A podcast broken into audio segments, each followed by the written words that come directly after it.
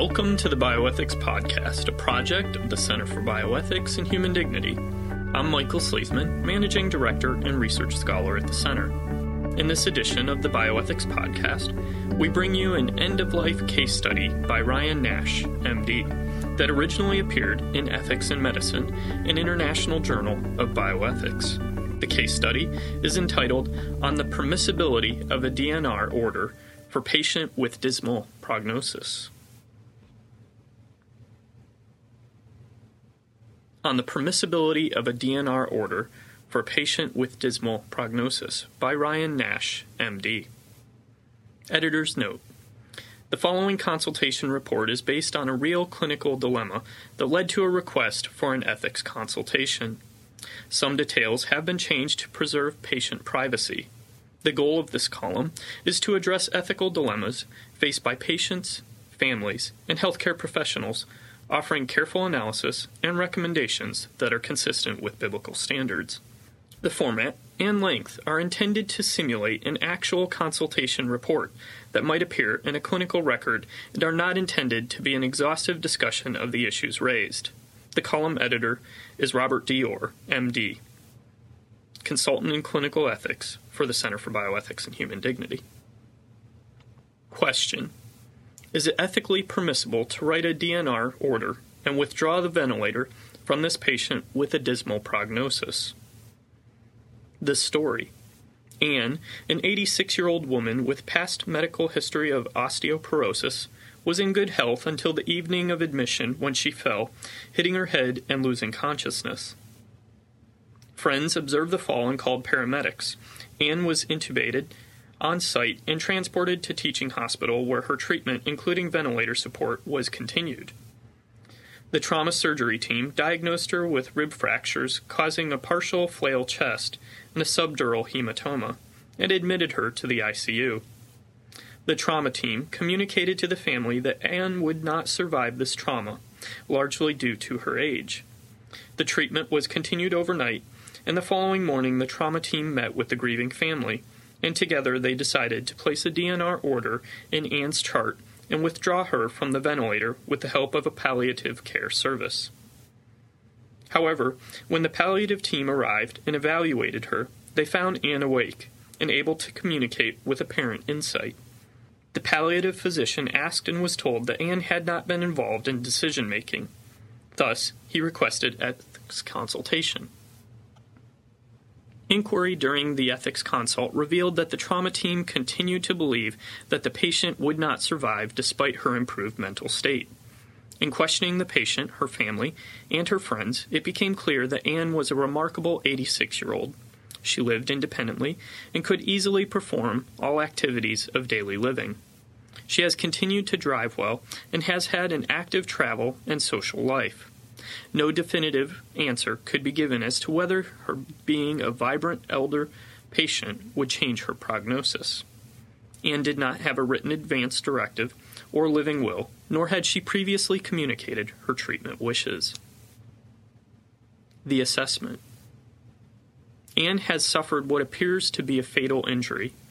Her physicians and her family believe withdrawal of ventilator support and a D N R order would be appropriate. However, the patient is awake and able to communicate and has not yet been asked to give consent. Discussion. In the event that a patient is incapacitated, treatment decisions are made by a proxy, first turning to written documentation of the patient's wishes and/or her officially appointed decision-maker. In the absence of such written documentation or an appointed proxy, we turn to a surrogate decision-maker. The initial burden on the surrogate is to make decisions using substituted judgment, that is, how the patient would decide in the given situation, based on her previously stated wishes or an understanding of her values. Only if it is reasonably uncertain how the patient would decide can a surrogate decide using the lower standard of what would be in the patient's best interest. On the other hand, when a patient has decisional capacity, consent for treatment is obtained not from a surrogate, but from the patient herself. At times, it is appropriate to include surrogates in decision-making even if the patient has decisional capacity. This is encouraged when a patient's circumstance could be viewed as decision-making under duress. Surrogates in these contexts would be advocating for the patient and helping ensure the patient's wishes are being carried out. When a dilemma arises regarding whether to carry out a treatment requested by a patient or her surrogate when that treatment is thought to be inappropriate by the physician, we must try to determine the nature of the treatment and whether it is, quote, futile. Futility can be divided into physiologic futility. The treatment has no possibility of achieving its goal. A probabilistic futility, the treatment is very unlikely to achieve its goal, and qualitative futility, that is, the treatment, even if effective, may not be worthwhile. Generally, a physician is under no obligation to prescribe a treatment that meets the standard of physiologic futility. Probabilistic and qualitative futility cases generally require the consent of the patient or surrogate. In this case, no documentation of an advance directive or appointment of a surrogate decision-maker appointment is available. Immediate family is present and willing to participate in decision-making. The family has had consensus and gives no clear reason to be disqualified from acting as surrogates should such be needed. Mechanical ventilation in this case likely falls into the category of probabilistic futility. Though very unlikely to be effective and even considered inappropriate by some, it is not physiologically futile and is thus ethically permissible. Therefore, the patient or surrogate needs to give consent for withdrawal of ventilator support. Cardiopulmonary resuscitation may or may not be considered physiologically futile in this case. If her physicians believe that her osteoporosis and flail chest make it physiologically impossible to do effective C P R, this should be explained to the patient or family, and a D N R order may be entered in her chart. If, however, they are uncertain of its effectiveness, the use or non-use of C P R should also be discussed with the patient or her surrogate. The primary treatment team has appropriately based prognostication on research data showing poor survival in elder trauma. These data are surely helpful in communicating expectations. However, we must beware of ageism. Ensuring that each patient is treated as an individual is also important. Further communication with the patient should not be withheld due to her age or her prognosis. This patient has demonstrated enough decisional capacity to be involved in the decision-making process. She should be asked if she would like to be informed of her illness and participate in decision-making. If she chooses not to participate, then a surrogate decision should be sought. Otherwise, she should be asked her preferences in her care after sensitive and realistic explanation of potential benefits and burdens. Her family should be involved in these discussions. The recommendations.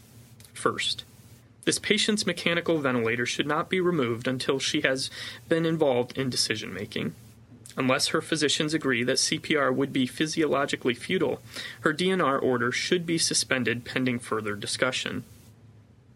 Second, if the patient wants to make her own treatment decisions, she should be informed of her condition and prognosis. Treatment options should be discussed along with her patient's recommendations.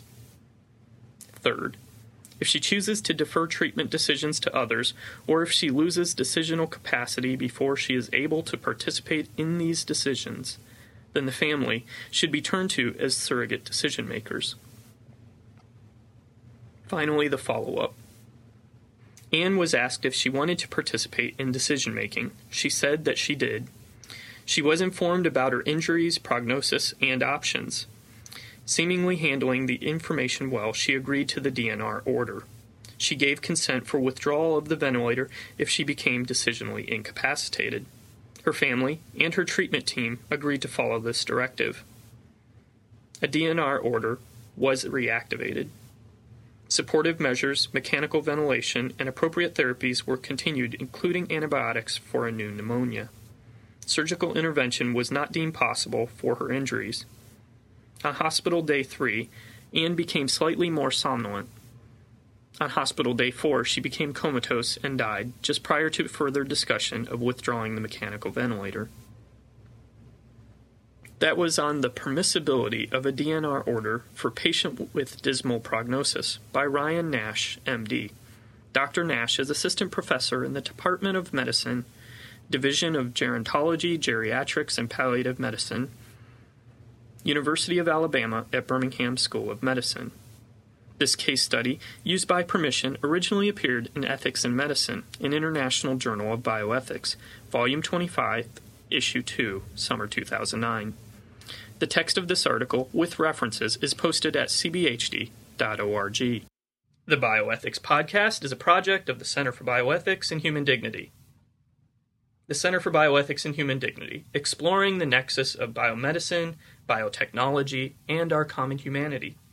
Our website, c b h d dot org, has a wealth of materials on a wide range of bioethical issues. For more information about the Center, and to support the work of the Center and projects like this podcast, please visit our website at c b h d dot org. My name is Michael Sleisman, and I'm the Managing Director and Research Scholar of the Center. Thank you for listening to the Bioethics Podcast.